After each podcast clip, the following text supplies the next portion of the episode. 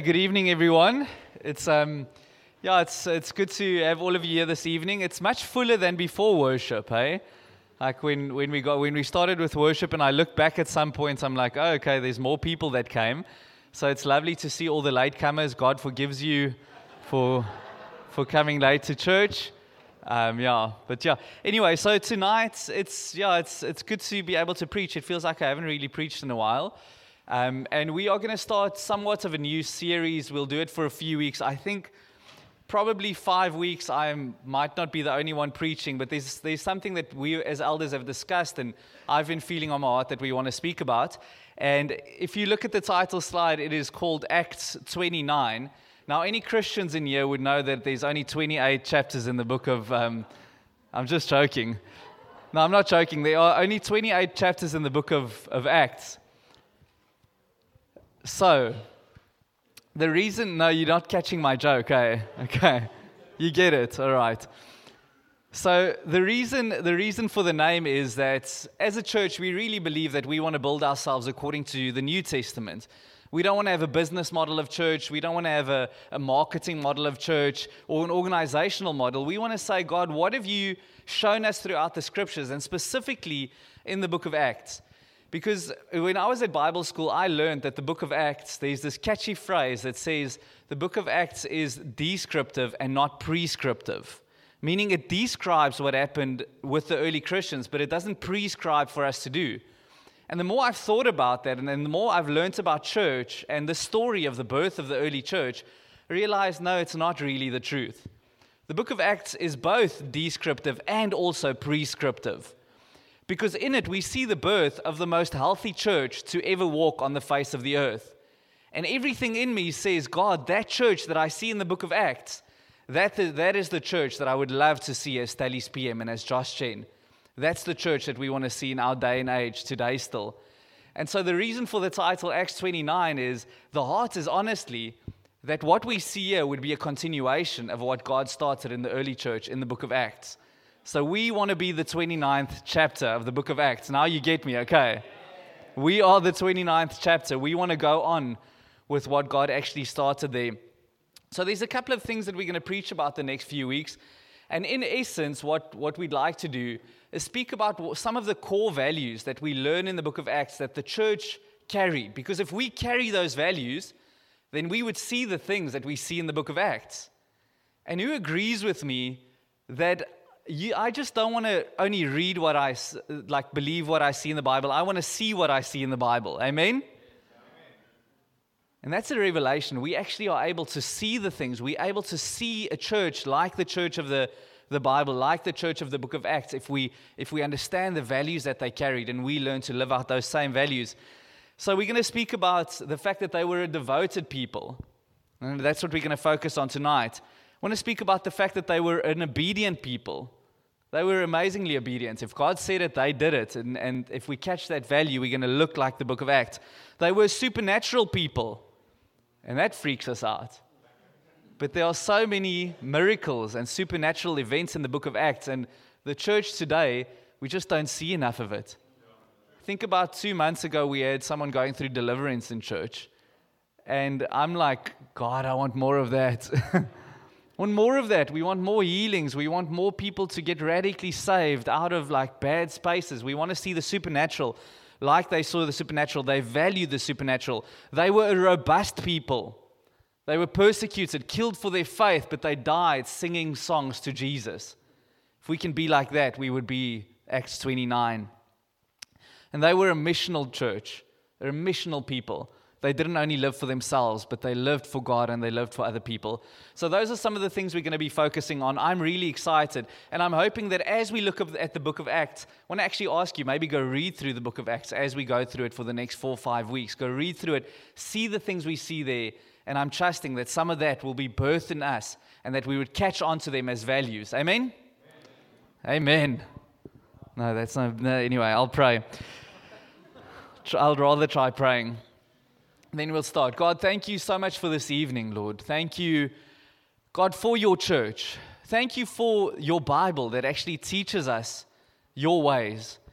And God, as we look at the book of Acts, the story of the early church, the story of early Christianity and a healthy church that boomed, Lord, that turned the world upside down, I pray that you would give us some keys into the things that they understood and that they lived and that they believed, Lord. And I pray that you would put those things in us as a church so that we would be a church not that successful in a worldly sense, but successful in the eyes of God. That's what we want to be. In Jesus' name. Amen. Amen. So we uh, there's there's a speech I read up on it a little bit this week. Um, anyone that studied a bit of history would have heard about Martin Luther King Jr. And he had this speech. I don't know if you if you know it. It's called "I Have a I Have a Dream," and it's an inspiring speech. I actually listened to a portion of it this week because it, it popped up as I was preparing for this sermon. And he preached this in front of thousands of people. And it's one of those, those uh, speeches that will go down in history as one that really transformed the people because they saw the vision that this man was seeing. He saw a united America. That's actually what he saw. Black and white coming together, living in harmony, people having equal opportunity. That's what he saw. He was a Christian man. He preached it, and then he, he had this speech, and people were ecstatic about what they saw there. They were inspired by it, and they grabbed onto it. And people to this day are still aspiring to the things that he saw when he preached that he has a dream. And that dream that he had became the dream of thousands, if not millions, of Americans and people throughout the world. And I want to say, in that same way that Martin Luther King Jr. had a dream, as elders of Josh Gen, not just us, but in the wider Josh Gen, I'm going to say that we have a dream too. We have a dream. We have a dream. This is, I wrote down a few things. This is just me sitting down in my preparation saying, What is my dream? If I had to say, What is my dream for Stelly's PM? These are some of my dreams. I dream of a church where every single person is involved and not just attending. That's my dream. I have a dream of a people coming together excited to worship God every week and then worshiping Him exuberantly. That's a dream I have. I have a dream of a people willing to lay down anything for the sake of God and His kingdom. Anything it takes for Him. I have a dream of a church where people get saved regularly and baptized regularly and then live unashamedly for God. That's my dream. I have a dream of holy gossip going through the community about the awesome things that God is doing through this group of people. That we hear the stories in town and say, Have you heard about that church where God is moving? That's my dream. I have a dream of people being set free from bondage regularly that the world and the devil has placed on them, and people coming and living in freedom that they never thought they would have experienced because of the power of God. That's the dream. I have a dream of people living in true community with one another beyond a Sunday and a Wednesday. Now, I always tease about the fact that if you're a good Christian, you come to church on Sundays. If you're a really good Christian, you go on Wednesdays as well.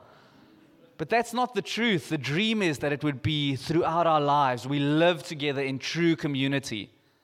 The dream is that we don't only call Wednesday evenings community, but community is something that we live out. I have a dream of people discipling one another and caring for one another deeply, speaking into each other's lives, carrying each other's burdens. That's the dream. I have a dream of pe- people caring for one another and looking after those in need. That there would be no needy people amongst us because we are willing to give what we have for those who are in need. That's the dream. And I'm really trusting that as we go through this series and as we look at this tonight, because I want to say that I believe this dream is not just a political dream, it's a dream backed in Scripture. That just as people were inspired by Martin, Luther's, Martin Luther King Jr.'s dream, that tonight something of this dream would catch hold of your heart. Listen, we really honestly, out of our hearts, say that church for us is not only about numbers. It's not about numbers. It's not about width as much as it is about depth. And the dream that we have is of a deep people, a people with a deep love for God. That is honestly the dream. And I'm hoping that you catch onto that dream and realize that you're not just here to fill a pew. If you're here to fill a pew, there are many churches that are looking for pew warmers. in all honesty, we're not looking for pew warmers. The dream is not of a pew warming people, the dream is of a people who are actively serving God. I want to say that this dream, if you can catch onto it, actually is not my dream. It's a dream we find in the book of Acts. It's based in the scriptures. And I want to read you uh, Acts 2, verse 42 to 47. It's like Josh Gen's mantra. If you hear long enough, you would, you would hear the scripture. Anyone ever heard a, a message on Acts 2, 42 to 47? Come. Okay. Why do we keep going back to it? Because we have a dream. we have a dream. And this is the dream. I'm going to read it to you. We're going to go through it um, together. And this is in the NIV, if I'm not mistaken. Listen to this picture. Now, this is the early church. We're going to go into a bit of the history and how they actually got here in a moment. We're going to backtrack, but we're going to just jump into the story of the early church here for a moment. Sorry, my name's Leonard, for those of you who don't know me.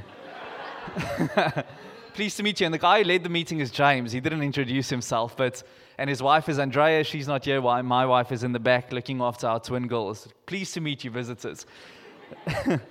it's good. Carla, Leafy, Boki. Boki. On my phone, it's my Boki heart. So when I send it to people, I have to say, don't call her that. Only I call her that. okay.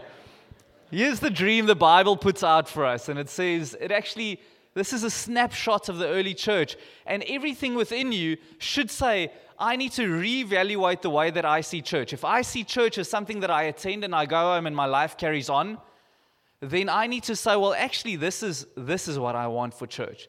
This is what I see as what I want. Verse 42 They, these disciples, devoted themselves to the apostles' teaching and to the fellowship, to the breaking of bread and to prayer. Yeah, say this word with me. Everyone. Okay, wait, we'll try. I'm not doing well. One, two, three. Everyone was filled with awe at the many wonders and signs performed by the apostles. Say it with me. One, two, three. All the believers were together and had everything in common. They sold property and possessions to give to everyone who had need. Every day they continued to meet together in the temple courts. They broke bread in their homes and ate together with glad and sincere hearts, praising God and enjoying the favor of all the people. And the Lord added to their number daily those who were being saved. I wonder if I had to give you an exercise and say, just go sit and write down your dream for the church like I did. How much of your dream would align with the dream that Scripture gives us here? How much of it would come together? But because actually, if this thing has grabbed our hearts, if we say, God, this is actually possible, are we seeing it glimpses? But we're not seeing it yet. But if this thing is really possible, then our, our hearts, our dream would align with the dream that Scripture is giving us here. So, this is what we want. We want this type of church. I mean, they were a radical bunch. They were radical. The Bible actually says of them that they turned the world upside down wherever they went. Out of this group, and this initial group was 120, the first church was much smaller than we are smaller than we are. And out of this spawned Christianity that we know today. So God did something in this group. They saw something. They were filled with power, man. And I want to see that. How do we see these things is the big question. How do we do it? Because you know, a, a, a, danger that we can find ourselves in in church is something called behavior modification. I read this to you, you come and you try your very best to do it, but you do it out of your own strength. And I want to say, I actually don't think that that's the best way to do it. I think last week I said, um, Mac preached a message, a very practical message. And I said, if, if you're a believer, the best thing that you could do would be to listen to what Mac said tonight and do it. If you're an unbeliever, the worst thing that you could do is listen to Mac's message tonight and do it. Because all you're doing is you modifying your behavior because you haven't seen God yet. When you see Him, then you start doing. And so we don't just want behavior modification. I don't want to stand here tonight and say, okay, people, we need to have better fellowship. We need to break bread more, all of those things. I want to look at how did they actually get here? What caused them? They didn't have a manual. What caused these people to live in the way that they lived? And I want to say that I believe it's the very first words. Can you quickly put up verse 42 again for me, please? It says, They devoted themselves. The key to all the other things, the key to the outflow, the key to the fruit was a deep devotion to God. Now, devotion, I went to look up where the origin of this word comes from. It, it's actually, in the Latin, it means a consecration to. It's, it's, a, it's, a, it's a choosing and a dogged determination to say, this is what I want and this is what I will give myself to. It's like um, when I pursued my wife, I was devoted to going into a relationship with her. And for six months, she was not devoted to being in a relationship with me. She was devoted to putting me in the friend zone.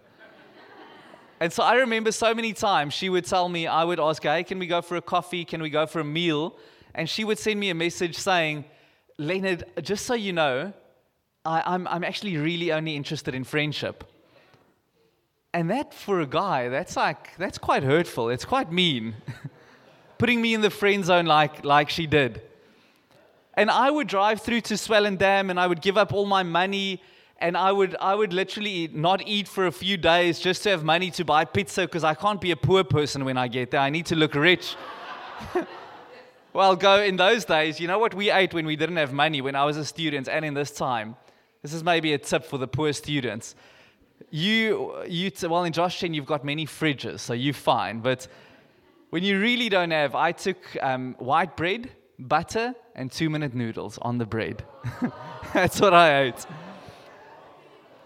But I would sacrifice.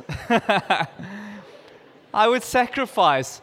I would free down the, the, the pass, the, the Toys Cliff pass, because I don't have petrol in my, in my car. I would free all the way down just to be able to get home because I know in a few days I'm getting my salary.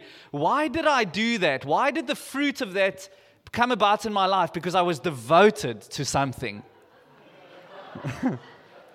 I was devoted to finding a wife because the Bible says, Who you finds a wife finds.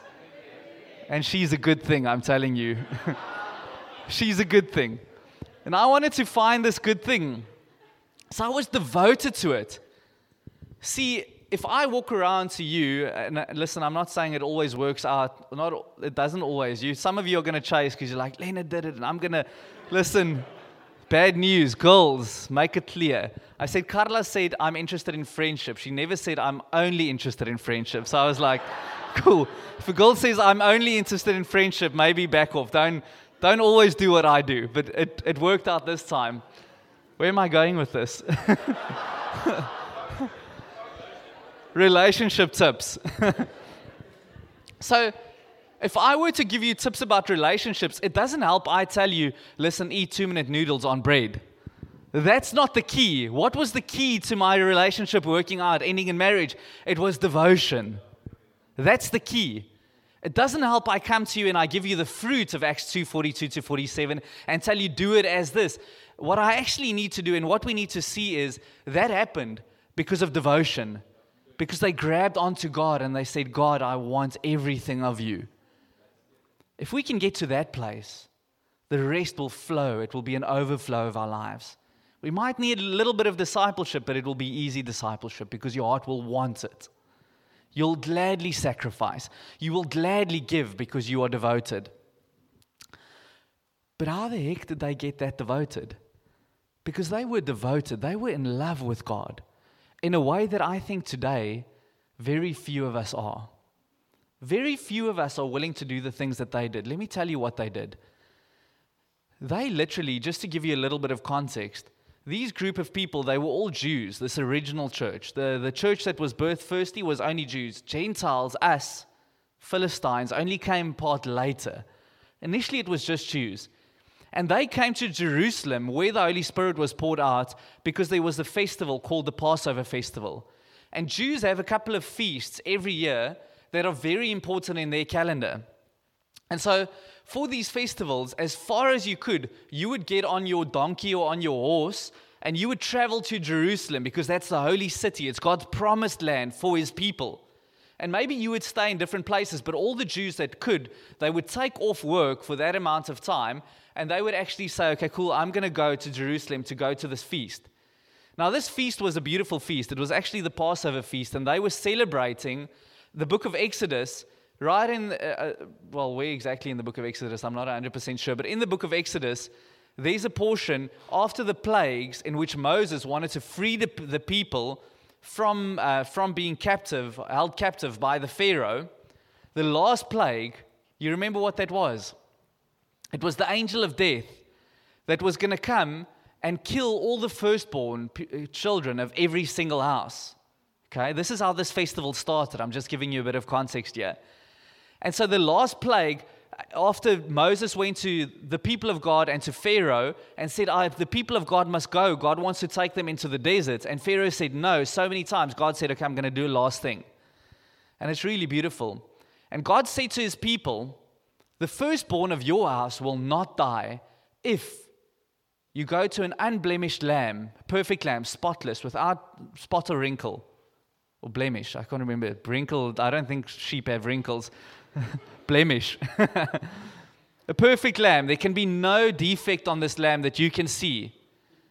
You slaughter that lamb, you take the blood of the lamb, and you put the blood of the lamb on the doorpost of your house. And when the angel of death comes, if it sees the blood of the lamb on your house, the angel of death and death will pass you by, and you, your children, will not die. But if you don't have the blood of the lamb on your house, the firstborn of every house will die.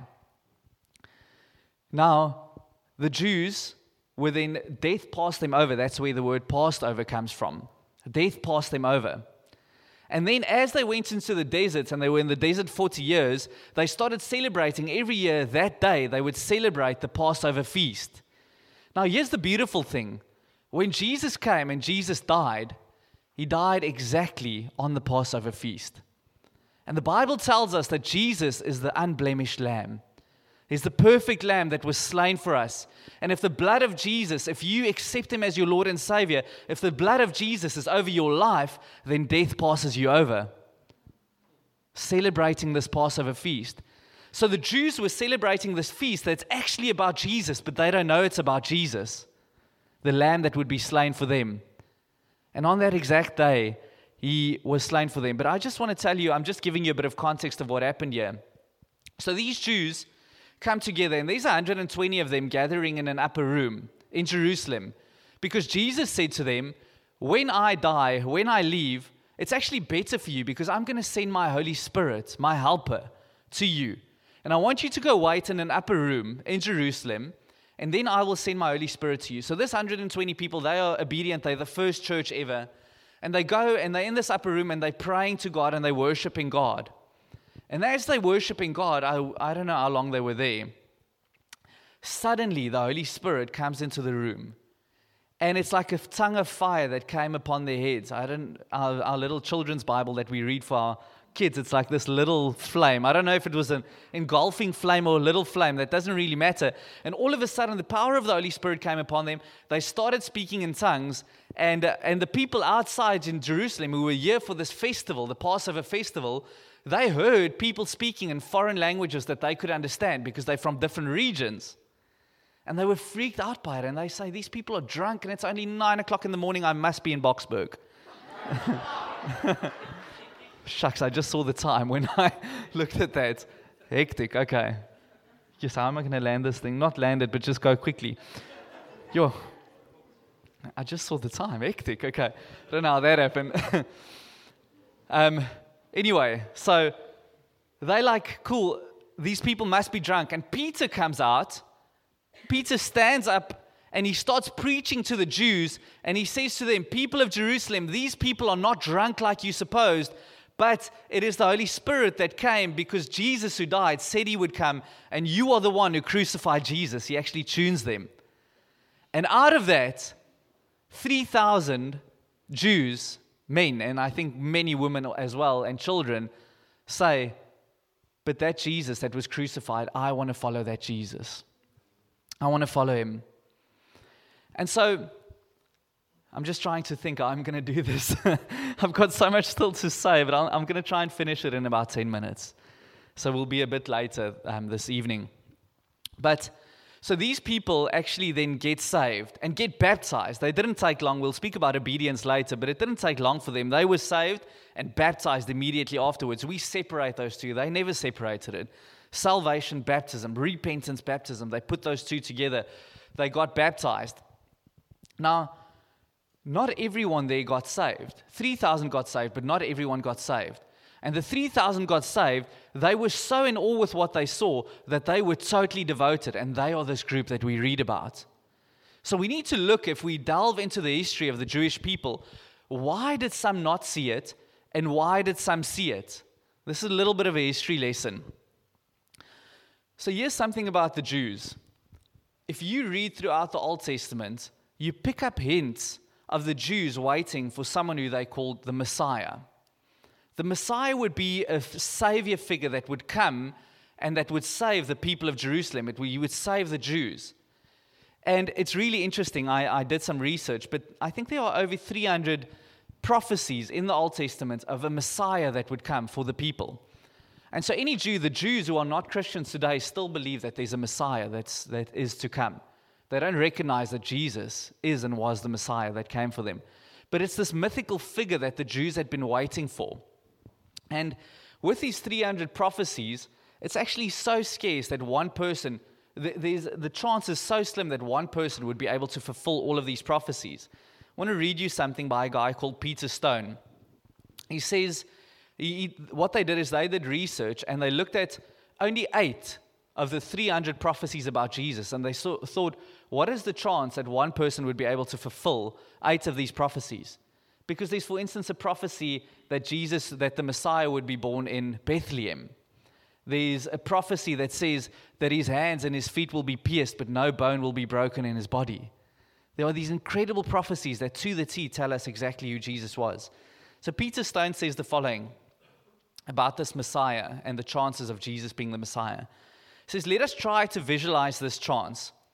If you mark one of 10 tickets and place all of the tickets in a hat and thoroughly stir them, so just 10 tickets, and then ask a blindfolded man to draw one, his chance of getting the right ticket is 1 in 10. That's easy. Okay.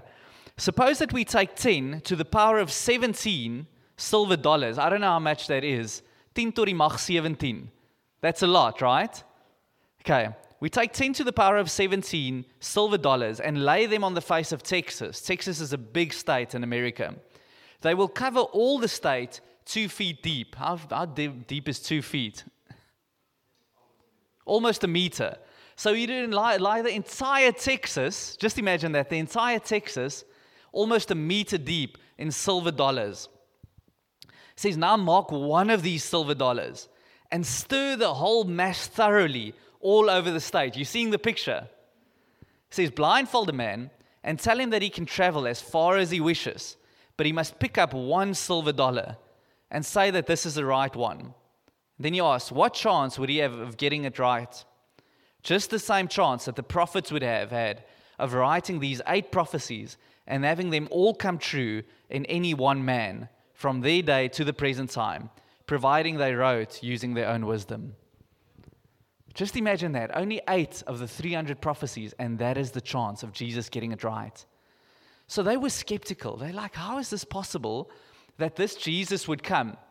And the big thing for them is they thought that this Messiah that would come would be a political figure. He would be a person that wouldn't come on a donkey, he would come on a horse, he would come triumphant, and he would become like their president, like their king, and he would take the nation of Israel, the Jewish nation, and he would make them into a prosperous people. And then Jesus comes, this Messiah that they were waiting for. He comes on a donkey, he washes people's feet, he dies on a cross, the worst death that any person could die. And many of them thought this could not be the Messiah that we were waiting for. We were waiting for a triumphant Messiah, one that would take away all our problems, one that would make us rich, but because we will become a powerful nation. But then Jesus comes and he says, I'm not the one that is going to change your life outwardly. I'm going to do more. I'm going to change your heart. I'm going to change your heart. And I believe that when those Jews stood there that day and they heard this message of Peter standing up saying, This is the Messiah that we were waiting for, those people had a choice. I'm going to decide that Jesus in my head was always the God that would make me successful. He was always the God that would cater to my needs, that would make me rich, that would give me comfort. But now Peter says, No, no, no, this is the Messiah. And they had to make a choice. Am I going to serve that God that I thought he was? Or am I going to come and say, The God that I thought he was was wrong? This life is not going to be about me and my riches, my success. But if I follow this God, it's going to be a life totally laid down. It's going to be all about Him. A God who would come and change my heart and wants me to change the hearts of others. See what they had to do. They had to make a choice to say, God, God is not about me. I am about God. God is not about me. And I think if they made that choice and they made it correctly, devotion sprung up in their hearts and they said, Oh man, what a beautiful God. Oh man, what a beautiful God. And I want to stand before you tonight and I want to say there are three things that I'm trusting for as I land. I want to see the things that they did, I want to see that happening. I want to see those things happening. But in order to see that happening, we need to see devotion in our hearts, true devotion to God. But in order to see true devotion in our hearts, we need to come to a place where we don't miss who God is and don't think that God is about us, but say, God, you are much bigger than my needs. You are the one that wants to come and change my life. You want to give me salvation. You want to come and change me, transform me. God, it is all about you. We need to change our perspective about God and lay down our lives completely and find devotion. So I'm just going to um, end by this. You know, th- these, these original disciples, these original believers, they were totally radical. There was a move of God, and they literally sold their houses. They stayed in Jerusalem. They gave up everything to stay there. Is beautiful. I'd love to see that in Stellenbosch. I'm thinking, yes, there's some of you that I know are encountering God here in this church. And I'd love to actually see how some of you say, God is doing something here. I want to stay. Got a career opportunity somewhere else. I want to stay because God is doing something here. Now, I'm not saying you should. You should be led by God. Some, some of you, God wants to move into other places. But I'd love to see a people so devoted to the things of God that we don't just assume I need to move on, but that we say, God, wherever you want me, that's where I'll be, because that's what they did. These were a people that offered up their money. Money wasn't an issue for them. They laid their money at the apostles' feet and said, You do with it what you think. I'd love to see a people like that. We're not clinging to our money, but we say our money is also for the kingdom of God. It's for the kingdom of God, to see the kingdom of God advanced. These people laid down their lives, they were persecuted, they died for their faith. I'd love to see people that when we are persecuted, when bad things are said about us, that we say, We don't care. We're living for Jesus. But in order to see those things, we need to make sure that our devotion is in the right place. We need to ask ourselves Am I wholeheartedly devoted to the things of God? Have I grabbed onto it? Have I seen the beautiful Savior? Have I made it all about Him and not about myself? And am I pursuing Him, grabbing hold of Him, and saying, God, I want to be devoted to you? Where's your devotion at? How devoted are you to seeing God fully in your life? We can stand.